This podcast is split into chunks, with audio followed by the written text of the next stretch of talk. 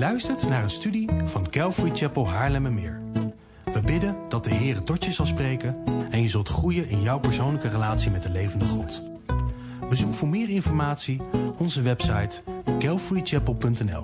Dat is C-A-L-V-A-R-Y-C-H-A-P-E-L.nl.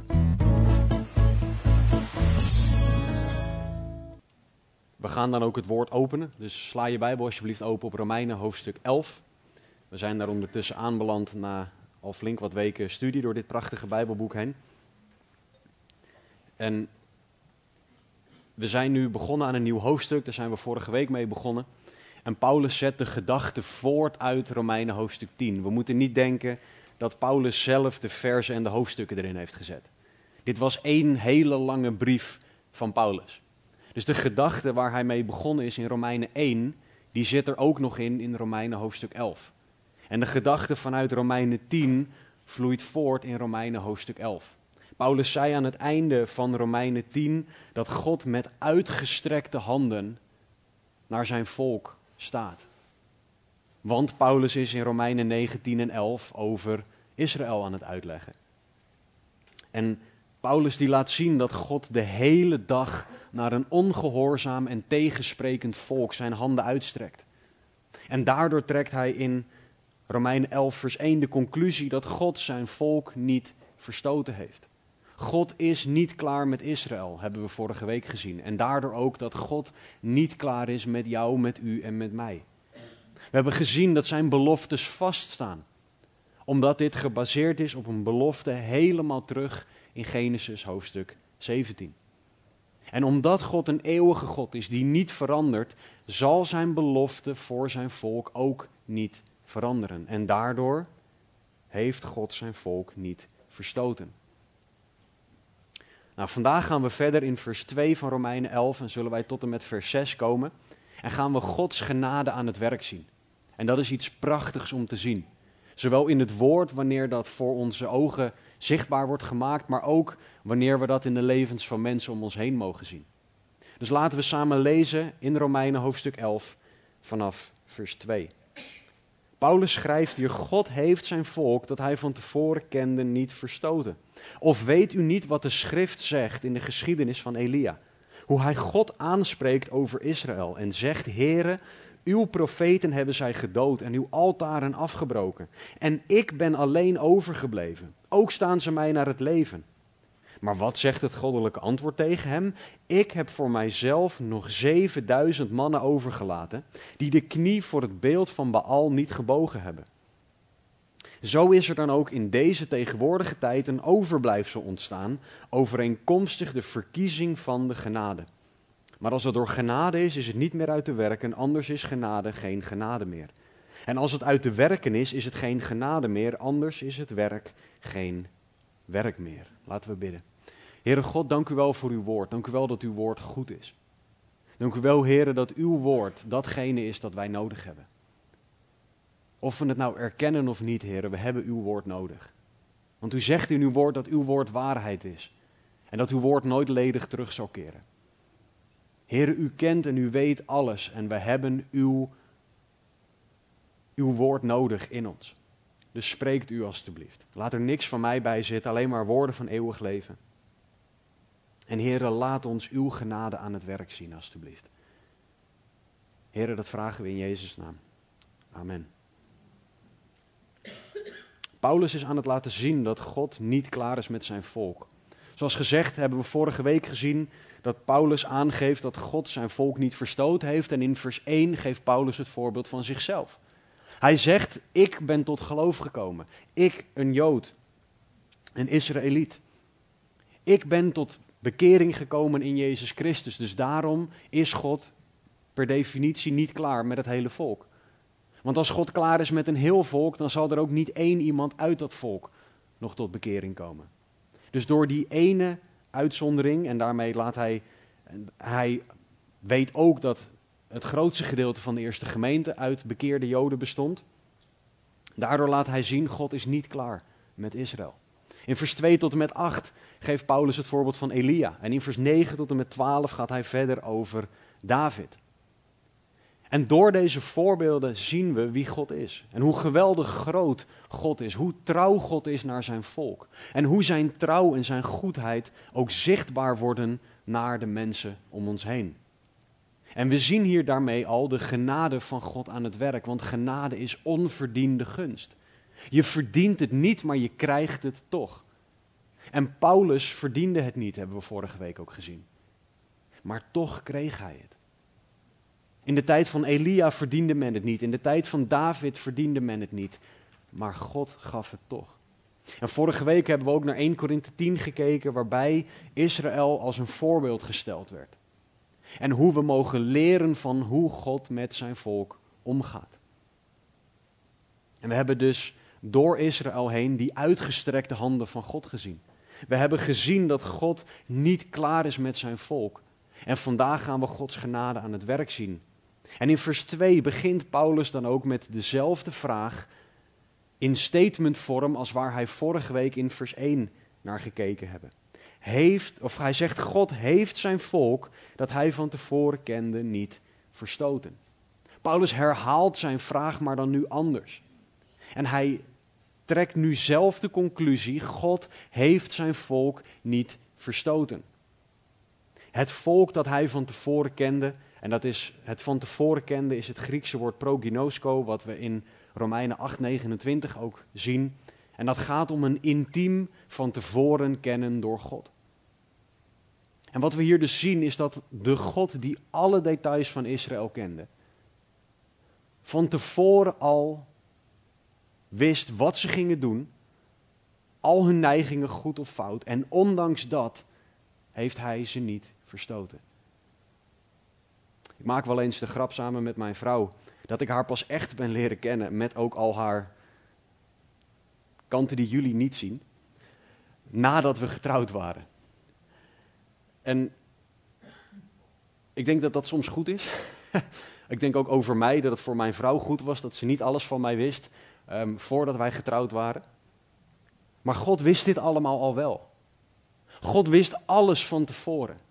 Er was geen detail, geen gedachte, geen neiging waarvan God nu denkt: ho, die had ik niet aanzien komen. Waar wij dat in een huwelijk of in een relatie of in een vriendschap wel hebben, wist God alles en toch blijft Israël zijn volk. Toch heeft hij zijn volk niet verstoten. Dat is de genade van God aan, alleen al aan het werk. Dat hij alles weet. Dat hij de lat van perfectie en heiligheid langs jouw leven legt en overal ziet waar jij, u en ik falen. En toch nog zegt dat hij van ons houdt. Dat hij zijn zoon stuurde, ondanks dat hij wist wat wij gedaan hadden, wat wij doen en wat wij nog gaan doen. Dat is Gods genade al aan het werk. Maar Paulus, zou Paulus niet zijn als hij zijn statement, God heeft zijn volk dat hij van tevoren kende niet verstoten, niet zou bewijzen vanuit het Oude Testament. Maar Paulus weet heel goed dat wij niet een nieuw geloof hebben. Maar dat hij alles kan onderbouwen wat hij zegt. Dat is ook de standaard die Paulus neerlegt. Hij onderbouwt alles wat hij zegt vanuit het Oude Testament. En daarom haalt hij ook Elia en de situatie van Elia aan in 1 Koningen 18 en 19. En de situatie in 1 Koningen 18 en 1 Koningen 19 is dat koning Agab aan de macht gekomen was. Een van de slechtste koningen die Israël ooit gehad heeft. Hij was getrouwd met een vrouw Izebel. Daar kan je over lezen in 1 Koningen 16. En deze Izebel zorgde ervoor dat niet alleen Agab afgoden ging aanbidden, maar ook dat er tempels en dat zelfs een standbeeld van Baal op de meest bizarre plekken terecht kwam. Israël werd dus door deze koning en zijn vrouw weggeleid in zonde, in afgoderij, in afgoden aanbidding en alles wat daarbij kwam kijken. En God strafte Israël hier ook voor, doordat hij het drie jaar lang niet liet regenen. Nou, wij hebben in Nederland hebben wij een hele delicate waterspiegel. Met, daar hoor je ook over als het een tijdje niet geregend heeft. En als wij dan een hete zomer hebben, dan wordt er al gepraat over dat er een crisissituatie zou kunnen zijn. Moet je nagaan als er drie jaar lang geen enkele vorm van regen is. Wat voor een crisis is dat voor een volk die afhankelijk is van de landbouw. Hoe ongelooflijk groot liet God hier zien dat hij God is. Want Baal was de God van de regen. En God liet even zien, ja, hè, wie is nou echt de God van de regen? Wie is nou echt de baas? Want jullie bidden wel tot die Baal, maar er gebeurt niks. En aan het einde van deze periode van drie jaar, waarin God liet zien dat hij de grootste was, ging Elia naar de berg Karmel. En hij nodigde daar ook de priesters van Baal uit om daar een altaar te maken. En Elia zou ook een altaar maken. Ze zouden allebei hun God aanroepen. En de echte God zou vuur uit de hemel geven, het offer verbranden en daardoor zou het volk zien wie er God was. En eerst riepen dus de priesters van Baal riepen een God aan. Er gebeurde niks waarop Elia vroeg, hey, misschien moet je wat harder roepen, misschien ligt hij te slapen. Hoort hij jullie niet of heeft hij er geen zin in vandaag? Het is heel mooi hoe, hoe hij dat daar verwoordt. Ze gingen tegen het altaar aanspringen, ze gingen zichzelf snijden. Je kan hierover lezen in 1 Koningen 18. Ze deden hele bizarre dingen om maar Baal vuur uit de hemel te laten geven. En in 1 Koningen 18, vers 36 tot en met 38 staat het volgende. En het gebeurde toen men het graanoffer bracht, dat de profeet Elia naar voren kwam. En zei, Heere, God van Abraham, Isaac en Israël. Laat het heden bekend worden dat u God bent in Israël en ik uw dienaar. En dat ik in al deze dingen overeenkomstig uw woord heb gedaan. Antwoord mij, heren, antwoord mij, zodat dit volk weet dat u, heren, de ware God bent en dat u hun hart tot inkeer gebracht hebt. Toen viel er vuur van de heren neer, verteerde het brandoffer, het hout, de stenen en het stof, zelfs het water in de geul, likte het op. Dit is Gods antwoord. Elia had een offer of had een altaar gemaakt van twaalf stenen, altaar of eh, hout erop gelegd, offer erop gelegd, water eroverheen en eromheen gedaan en God zegt: ik verbrand alles. Het brandoffer, het hout, de stenen, het stof en zelfs het water in de geul werden opgelikt door Gods vuur in 1 Koningen 18. Baal deed niks, God verbrandde het altaar. Dus God liet hier zien dat hij de enige echte God is. Maar dit is niet waar Paulus het over heeft, als hij het over Elia heeft. Dit, Paulus heeft het over wat er hierna komt. Want Elia heeft net iets fantastisch gezien van de Heer. Hij heeft net een wonder van God gezien, wat wij waarschijnlijk in ons leven niet zullen zien. Zo groot als het aankomt op iets in deze fysieke wereld. Maar wat er daarna gebeurt, is dat Elia bedreigd werd door koningin Izebel. Elia werd hierdoor angstig. Hij werd hierdoor depressief. Elia rende weg.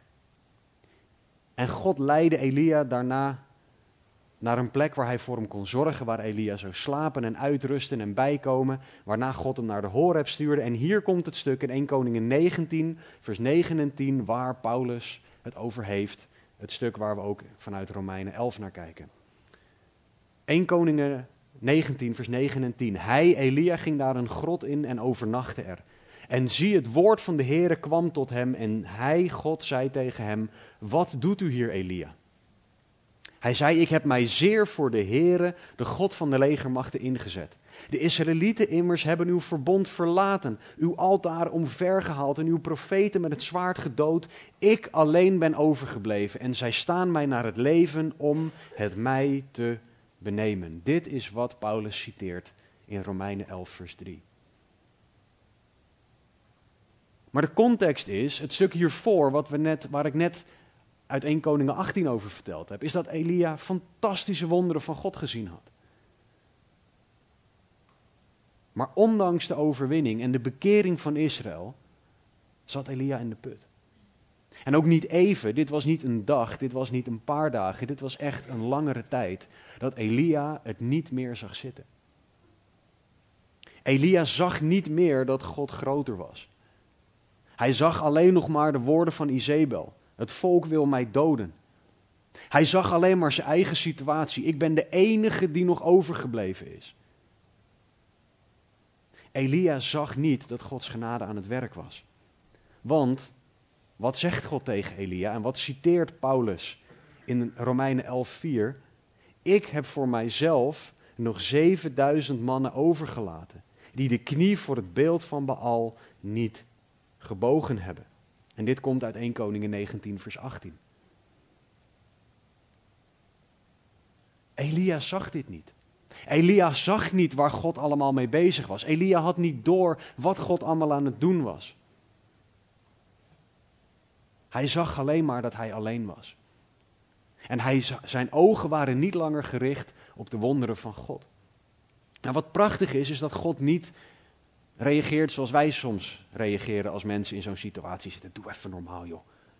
Kijk wat God gedaan heeft, doe normaal. Hè? Zo reageert God niet. God reageert precies op de manier die Elia nodig heeft. In 1 Koningin 19 staat er dat God sprak door het zuizen van een, van een zachte stilte tegen Elia. God liet aan Elia zien dat hij dichtbij was. God had gewerkt in een storm. God had ehm, vuur uit de hemel gegeven. God had aardbevingen gegeven en allerlei andere uitingen.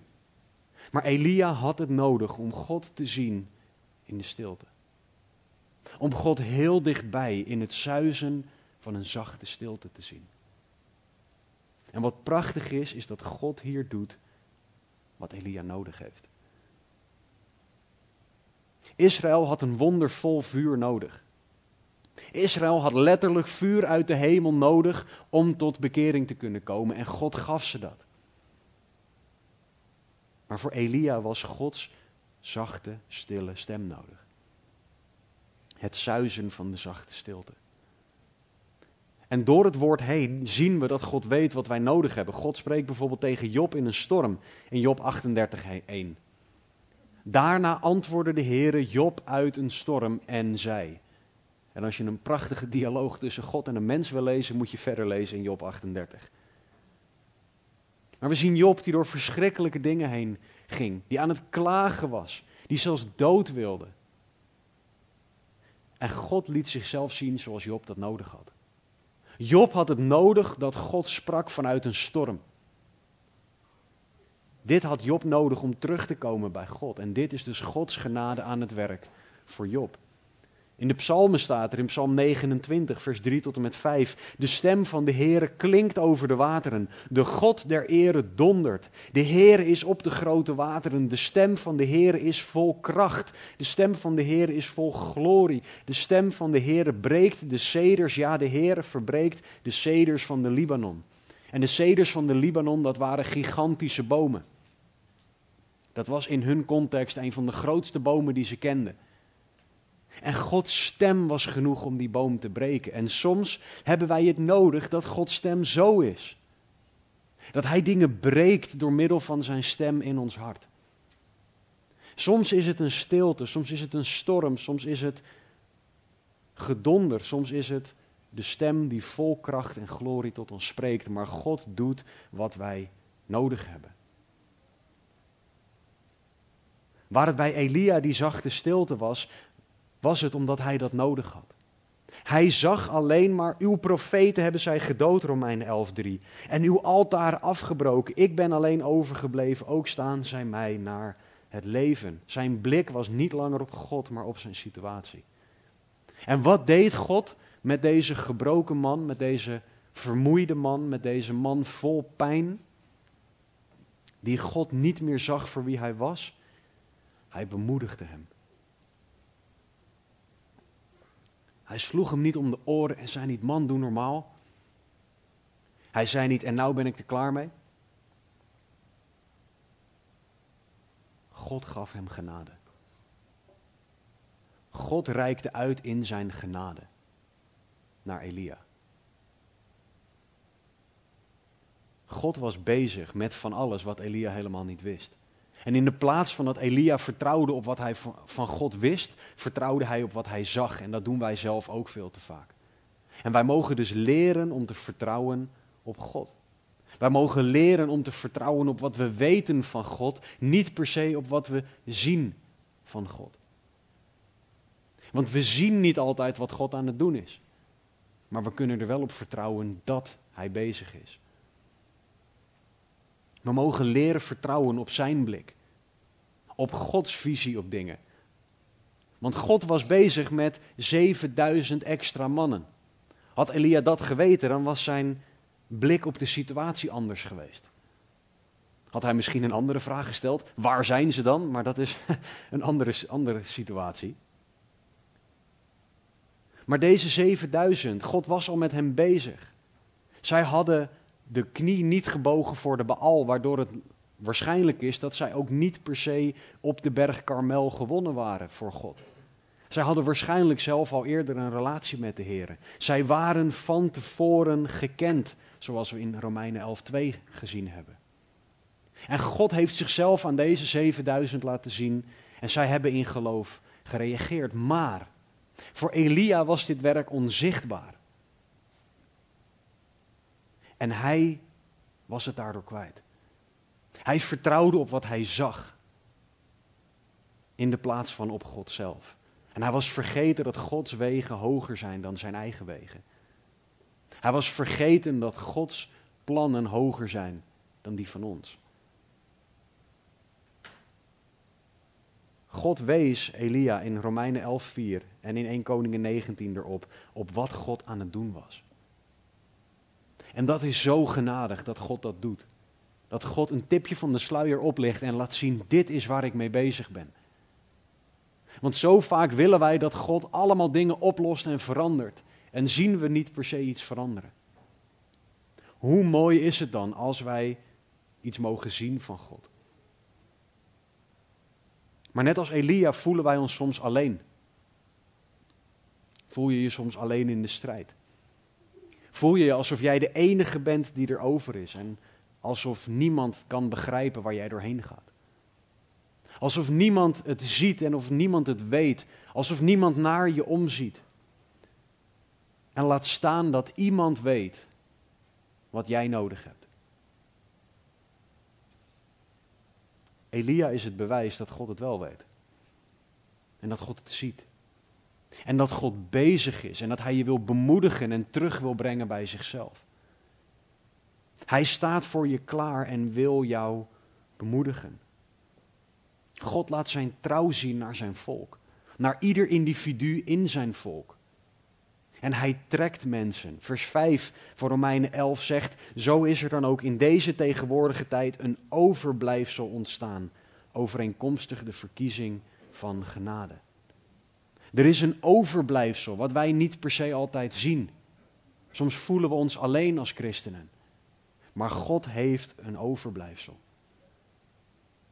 En dat overblijfsel is overeenkomstig Gods werk, namelijk de verkiezing van de genade. En we hebben dat woord voor verkiezing eerder gezien, onder andere in Romeinen 9, waarbij we bij de uitleg die Paulus daar geeft gezien hebben dat dat gaat om dienstbaarheid. Om Jacob en Esau en hun dienstbaarheid die God voor hen had. Dit woord voor verkiezing komt bijvoorbeeld ook voor in Handelingen 9, vers 15. Waar staat, maar de Heere zei tegen hem, en dat is tegen Ananias. Um, volgens mij is dat Ananias. Ga, want deze is voor mij een uitverkoren. Nee, is niet Ananias, maakt niet uit. Ga, want deze is voor mij een uitverkoren instrument. om mijn naam te brengen naar de heidenen en de koningen en de Israëlieten. Dit gaat over Paulus. Paulus is dit uitverkoren instrument. Waarvoor? Om mijn naam te brengen naar de heidenen en de koningen en de Israëlieten uitverkoren om. Voor dienstbaarheid. Een uit, overeenkomstig de verkiezing van de genade. Uitverkoren, uitgekozen door God is dit overblijfsel. Hetzelfde woord hier zien we. Maar het is genade waar Paulus het hier over heeft. Het is genade dat er überhaupt een overblijfsel is. God had ook kunnen zeggen: jullie gaan door met zondigen, dan is het bij deze klaar. Dan komt er bliksem uit de hemel, jullie worden stof en het is klaar. Ik heb er geen zin meer in. Daarin zou God perfect rechtvaardig zijn. Want hij heeft de lat van rechtvaardigheid neergelegd. Hij heeft de standaard neergelegd. En laten wij eerlijk zijn, niemand van ons is perfect. Wij falen allemaal ten opzichte van die lat. En God is perfect rechtvaardig. Dus hij moet iets met ons falen. En hij gaat in zijn genade om met ons falen. Daarom gaf hij zijn zoon. Het is genade dat Paulus überhaupt mag geloven. Het is genade dat wij mogen geloven. En het is genade dat God Paulus, maar ook ons wil gebruiken tot zijn eer. Het overblijfsel dat, uit, dat overeenkomstig de verkiezing van de genade gekozen is, is door God uitgekozen voor een bepaald doel. Israël moest een licht zijn voor de volken. Dat is waarom God keer op keer ook zijn genade aan hen liet zien. Zodat zij dat licht voor de volken zouden zijn. Wij zijn uitgekozen door God om ook zijn woord te verkondigen aan deze wereld. Om discipelen te maken van alle volken. Om in de context waar wij zijn mensen over de Heer Jezus te vertellen. Het is puur genade dat dit mogelijk is. En op basis van die genade gaat God met ons om. God staat niet klaar om jou een knal voor je harsjes te geven als je een keer faalt. Zoals wij soms wel over God denken. Kijk maar hoe God met Elia omgaat. Hoe God met Paulus omgaat. Dat zijn voorbeelden van Gods genade aan het werk. Zo kan, wil God nog steeds met jou omgaan. Zo gaat God nog steeds met mensen om. Het is allemaal genade en onverdiend. En dat is wat we mogen zien door Elia heen. God is aan het werk terwijl Israël dat niet verdiende. God had 7000 mensen apart gezet terwijl Israël dat niet verdiende. God was bezig met zijn volk, bezig met Elia, terwijl zij dat niet verdienden. Want Elia reageert vol ongeloof. Paulus zegt zelfs in Romeinen 11:2 hoe Elia God aanspreekt over Israël. Hoe fout is het als wij dingen beter denken te weten dan de Alwetende? Heer, u weet alles, maar ik weet beter dan u hoe dit werkt. Hoeveel trots zit er soms in ons hart? Maar God reageert in genade. Het is Zijn genade die aan het werk is. En als we dan ook naar vers 6 kijken, dan zien we daar dat Paulus hier schrijft. En Paulus die weet dat hij genade nodig heeft. Paulus schrijft, maar als het door genade is, is het niet meer uit te werken. Anders is genade geen genade meer. En als het uit te werken is, is het geen genade meer. Anders is het werk geen werk meer. Dit is echt een prachtige zin. Maar wat hij hier eigenlijk zegt is, genade en werken staan tegenover elkaar. En als iets genade is, kan het geen werken zijn. En als het werken is, kan het geen genade zijn. Je kan niet door werken iets toevoegen aan genade. En je kan niet uit genade iets toevoegen aan werken. Het is het een of het is het ander. En Paulus weet dit omdat hij weet waar hij vandaan komt. Paulus weet dat hij de grootste van alle zondaren was. Die de kerk vervolgde. Paulus weet dat genade onverdiend is. Want hij verdiende niks van God, behalve oordeel. Paulus is het levende voorbeeld dat we dingen niet zelf kunnen verdienen bij God. Want hij was een fariseer van de fariseeën, een Hebreeër van de Hebreeën. Hij deed alles goed volgens de religieuze standaarden van die tijd. En toch had hij Gods genade nodig. De definitie van genade vereist dat het onverdiend is en dat het niet door eigen werken is. Het is onverdiende gunst. Paulus laat zien dat het feit dat God zijn volk niet verstoten heeft, helemaal niks met dat volk te maken heeft. Maar dat het Gods genade aan het werk is. Het feit dat God jou, u en mij niet verstoot, heeft niks, sorry, heeft niks te maken met hoe leuk, lief of schattig wij zijn. Het heeft te maken met hoe groot Gods genade is. Bijbelcommentator David Guzik heeft gezegd: Paulus onderwees dat het overblijfsel gekozen was door de verkiezing van genade. Nu herinnert hij ons eraan wat genade is. Gods cadeau, wat niet gegeven is met het oog op ons eigen kunnen of de potentie van de ontvanger, maar het is slechts gegeven door de goedheid van degene die geeft. Einde citaat. Genade heeft dus niks te maken met hoe goed wij iets wel of niet kunnen. Genade heeft te maken met het feit dat God goed is. En dat God liefde is. En dat God wel een God is die oordeelt, maar dat Hij wil dat wij dat oordeel aan de Heer Jezus geven. In de plaats van dat we dat zelf dragen. Paulus redeneert continu uit genade. Je zou het woord genade eens moeten opzoeken. Hoe vaak het voorkomt. En al die keren gaan bekijken wat er dan over genade staat. Het is bizar hoeveel er uit genade is in de plaats van uit werken in Gods koninkrijk. Paulus blijft erop hameren dat alles door genade is. Charles Spurgeon heeft ook een prachtig boek geschreven, dat heet All of Grace, Alles uit genade. Dat boek is echt een aanrader. Als je hem een keer wil lenen, ik heb, ik heb er een aantal kopieën van thuis. Het is echt verhelderend. Het is bizar hoeveel wij Gods genade nodig hebben. Hoeveel wij mogen leren leven vanuit de genade. Want als wij dingen kunnen verdienen door werken, in de plaats van genade, dan kunnen wij op een gegeven moment hard genoeg werken dat God ons iets schuldig is. En dat zou heel gek zijn. Want dan zou ik gaan bepalen wat God mij moet geven. Want hé, hey, u bent mij nog iets schuldig. Dan zouden wij God ergens toe kunnen dwingen in de plaats van dat we alleen maar kunnen zeggen: Heer, ik verdien het niet. Ik kan het niet. Ik kan me alleen maar beroepen op uw genade. Het kan geen werken zijn bij God. Het moet uit zijn genade zijn. Alles dat ik doe moet uit genade zijn. Ja, wij hebben talenten van de Heer gekregen. Ja, wij hebben bepaalde situaties en eigenschappen van de Heer gekregen. Maar om op zijn manier te kunnen reageren, om te doen wat hij wil, moet alles uit genade zijn. Om mijn vrouw lief te hebben, moet ik dat vanuit genade doen. Om mijn kinderen te kunnen liefhebben zoals God wil, moet ik dat uit genade doen.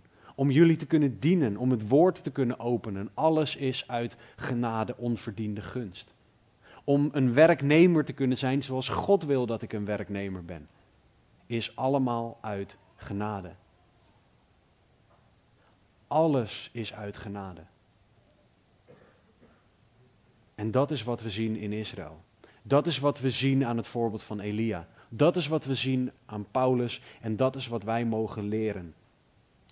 God had zijn volk niet verstoten. Maar uit genade had hij dat gedaan. Het is allemaal genade. Ik wil nu een aantal voorbeelden gaan bekijken van dingen die God ons nog meer uit genade geeft. Ten eerste is het dus dat hij ons niet verstoten heeft. Daar heeft Paulus dus ons al van alles over gezegd. Maar ook redding is uit genade. Efeze 2, vers 8 en 9. Want uit genade bent u zalig geworden. Door het geloof en dat niet uit u. Het is de gave van God, niet uit werken, opdat niemand zou roemen. Het is onverdiende gunst dat wij gered kunnen zijn.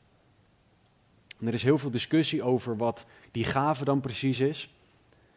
Nou, voor degene van jullie die dit interessant vinden, het woord gave, ehm, of het woord um, genade en geloof zijn vrouwelijk en het woord dat is onzijdig. Oftewel, je hebt twee vrouwelijke woorden en een, een onzijdig woord als het gaat over het dat waarmee er naar de gave verwezen wordt. Experts in Oud-Grieks zeggen dat de gave van God gaat over het uit genade bent u zalig geworden door het geloof. Dat is Gods gave aan ons. Redding kan niet uit werken zijn, want dat hebben we net ook met Elia gezien. Het is onmogelijk dat wij het zelf kunnen doen. Het is een gave van God dat het uit genade door geloof mogelijk is. Redding is mogelijk uit genade. Het is genade dat er überhaupt een weg is. Het is genade dat Jezus naar de aarde kwam voor ons, Johannes 3. Dat hij zijn bloed gaf, 1 Petrus 1. Dat hij mens werd en zonderloos leefde, Filippenzen 2 in Hebreeën. En het is allemaal door Gods genade te leren kennen. We kunnen deze dingen leren kennen. We kunnen Gods, Gods redding ontvangen door genade. Wanneer we gaan zien ook dat Hij ons dingen geeft waar wij geen recht op hebben. Daarom zegt het woord ook dat we ons moeten bekeren. Dat we inzien dat wij zelf tekortschieten. En dat we Hem nodig hebben, omdat ons eigen kunnen faalt. We mogen zien dat genade in Jezus is. Johannes 1, vers 16 en 17. En uit zijn volheid hebben wij allen ontvangen en wel genade op genade. Want de wet is door Mozes gegeven, de genade en de waarheid zijn er door Jezus Christus gekomen. God liet ons door de wet zien dat wij tekortschieten. Maar Jezus is de genade waardoor wij alsnog bij God kunnen komen. Want uit onszelf falen wij, dat zien we in de wet. Maar Gods onverdiende gunst is dat wij alsnog kunnen en mogen komen door Jezus Christus. Het is zo'n zegen dat Hij genade op genade geeft. Je krijgt dus niet alleen genoeg genade, maar er is nog meer genade. Er is een overvloed aan genade voor alles. Voor elke dag, voor elke situatie, voor alles dat er op je afkomt. Persoonlijk vind ik de opvoeding van onze kinderen vind ik een uitdaging. Ik vind het echt een uitdaging om te leren dat als op het moment dat je denkt dat je het handboek door hebt voor één van de kinderen, dat je dat handboek niet ook op de andere kinderen kan leggen. En daarnaast dat het handboek ook nieuwe hoofdstukken krijgt. Ik heb zo ongelooflijk veel genade nodig om mijn kinderen lief te hebben zoals Christus wil dat ik van hen hou. Het is genade op genade dat ik nodig heb. Dat is niet iets dat ik zelf kan opwekken, want vanuit mijn zondige vlees wil ik dingen doen die niet horen bij Gods genade. Maar ik mag genade op genade ontvangen. Om mijn kinderen lief te hebben zoals God wil dat ik ze lief heb. Om in te zien wat hun handboek is. En dat dat handboek verandert en om dat oké te leren vinden. God geeft ons genoeg genade voor elke situatie, voor ieder mens. Bijbelcommentator Bob Hoekstra, klinkt als een Nederlander, het is een Amerikaan, zegt: Genade is Gods voorziening voor ons door zijn zoon. En genade manifesteert zichzelf als wij vertrouwen op de persoon en het werk van zijn zoon. Hij gaf ons alles dat we nodig kunnen hebben. Alles waar we naar verlangen en alles waar we in opgedragen worden te wandelen. En dit alles is gegeven ondanks onze tekortkomingen. En het feit dat we het nooit verdienen en nooit genoeg verdiensten kunnen opbouwen om deze gave zelf te verdienen. Einde citaat. Hij gaf ons alles dat we nodig kunnen hebben. In zijn genade. Uit genade. In Jezus Christus.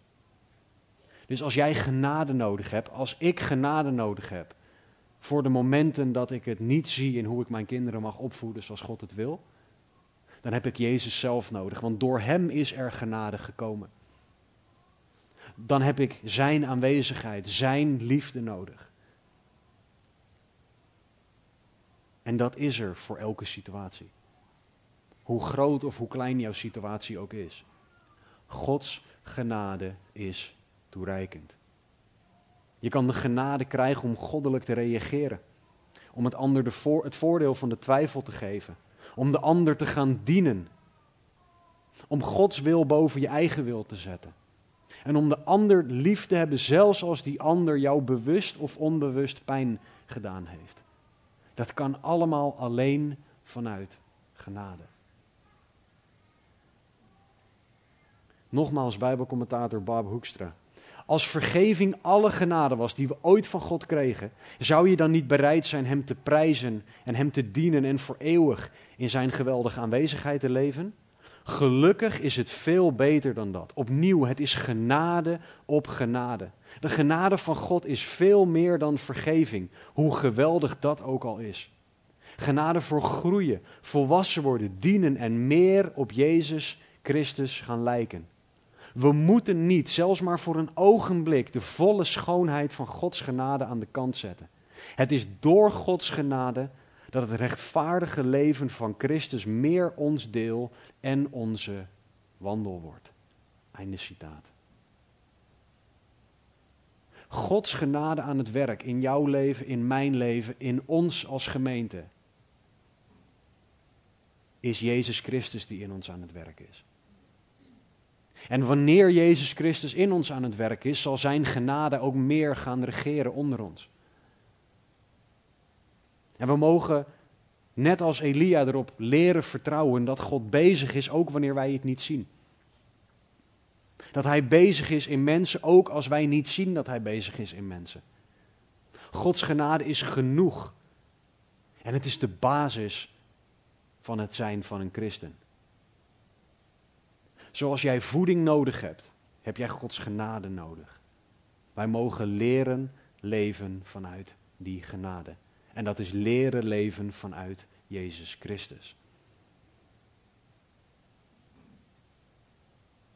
Petrus schrijft in 2 Petrus 3, vers 18, maar groei in de genade en in de kennis van onze Heer en zaligmaker Jezus Christus. Hem zij de heerlijkheid, zowel nu als in de dag van de eeuwigheid. Amen. We mogen leren groeien in de genade en dat is het proces van heiliging. Meer leren leven naar wat die genade is. Romeinen 8:29 omschrijft het als meer op Jezus Christus gaan lijken. Genade moet de basis voor ons denken en ons doen worden. Gods genade, niet genade zoals wij het zelf kunnen opwekken.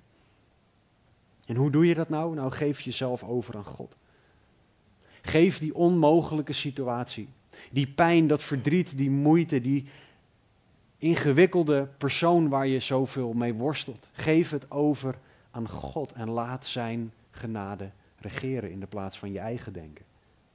En hoe meer je het overgeeft, hoe meer ook genade jouw hart en jouw gedachten zal gaan leiden.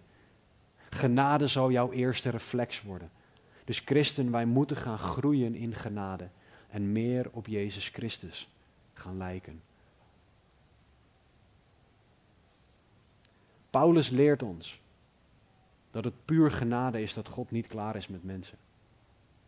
Hij heeft in vers 1 van Romeinen 11 ons het voorbeeld van zichzelf gegeven. Het is niks meer dan genade dat God niet klaar was met Paulus. Het is niks meer dan genade dat God niet klaar was met Israël en met Elia in de situatie waarin zij zaten. En wij mogen die genade gaan leren kennen. Die genade gaan ontvangen en gaan leren uitdelen. Genade hoort ons denken en ons doen te bepalen. Omdat genade in Jezus Christus te vinden is. Hij is ons voorbeeld en wij horen meer op Hem te gaan lijken. En dus hoort genade onze eerste reactie te worden in elke situatie. Als jij nog niet gelooft, is deze genade er voor jou. Jezus kwam naar de aarde voor jou, onverdiend. Hij kwam omdat hij van je houdt om jou en mijn zonde te dragen. Dus geloof in Hem, bekeer je van je zonde. Keer je af van je zonde en keer je naar God en leef voor God op basis van genade. Christen, Gods genade is aan het werk, ook als jij het niet ziet. Wat je situatie ook is, Gods genade is aan het werk. Wat je situatie ook is, God wil tot, jij, tot jou spreken zoals jij het nodig hebt. Uit genade, door genade en vraag Hem daar dan ook om. Christen, je mag leren vertrouwen op en leren leven uit genade en genade alleen. Paulus opent bijna al zijn brieven met genade en vrede, zei u. We mogen ons leren afvragen, geef ik zoveel genade als dat ik ontvangen heb? In de Hebreeënbrief, in Hebreeën 4:16, en daarmee wil ik afsluiten, staat het volgende. Laten wij dan met vrijmoedigheid naderen tot de troon van de genade. Opdat wij barmhartigheid verkrijgen en genade vinden om geholpen te worden op, de, op het juiste tijdstip. We mogen vrijmoedig naderen. Of je nou je hele leven met God leeft of nog niet. Of dat je weggelopen bent bij God tijdelijk of niet. Laten wij dan met vrijmoedigheid naderen tot de troon van de genade. Laten we bidden. Heere God, dank u wel. Dank u wel voor uw genade. Dank u wel, heren, dat dit nog maar een tipje van de sluier is, heren, over uw genade. En het is al zo goed. Heren, uw genade is aan het werk. En uw genade is wat wij nodig hebben. En uw genade willen we zo graag zien, maar uw genade willen we ook op leren vertrouwen. En heren, u kent in ieder situatie, heren, u weet wat zij nodig hebben. Heren, u weet wat een ieder nodig heeft. Als het gaat om uw stem en dat we uw stem uit genade mogen horen. U weet wat een ieder nodig heeft als het aankomt op wat we mogen en willen ontvangen van u. Heren, laat alles uit genade zijn en leer ons uw genade kennen, alstublieft. Heren, voor degenen die nog niet geloven, laat ze uw genade voor het eerst zien. Voor degenen die al geloven en misschien weggerend zijn bij u, laat ze uw genade opnieuw zien en zien hoeveel beter het is dan alles waar we naartoe kunnen rennen, dan al het andere. Heer, voor degenen die worstelen en die pijn hebben en die, die door moeite heen gaan, laat ze de goedheid van uw genade zien, alstublieft.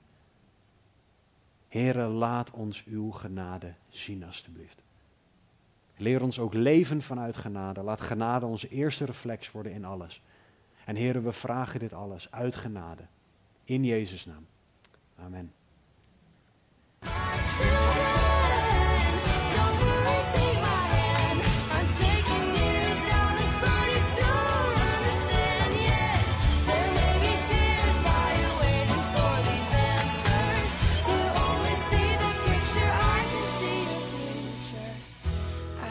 Tell you right now, it's gonna be alright.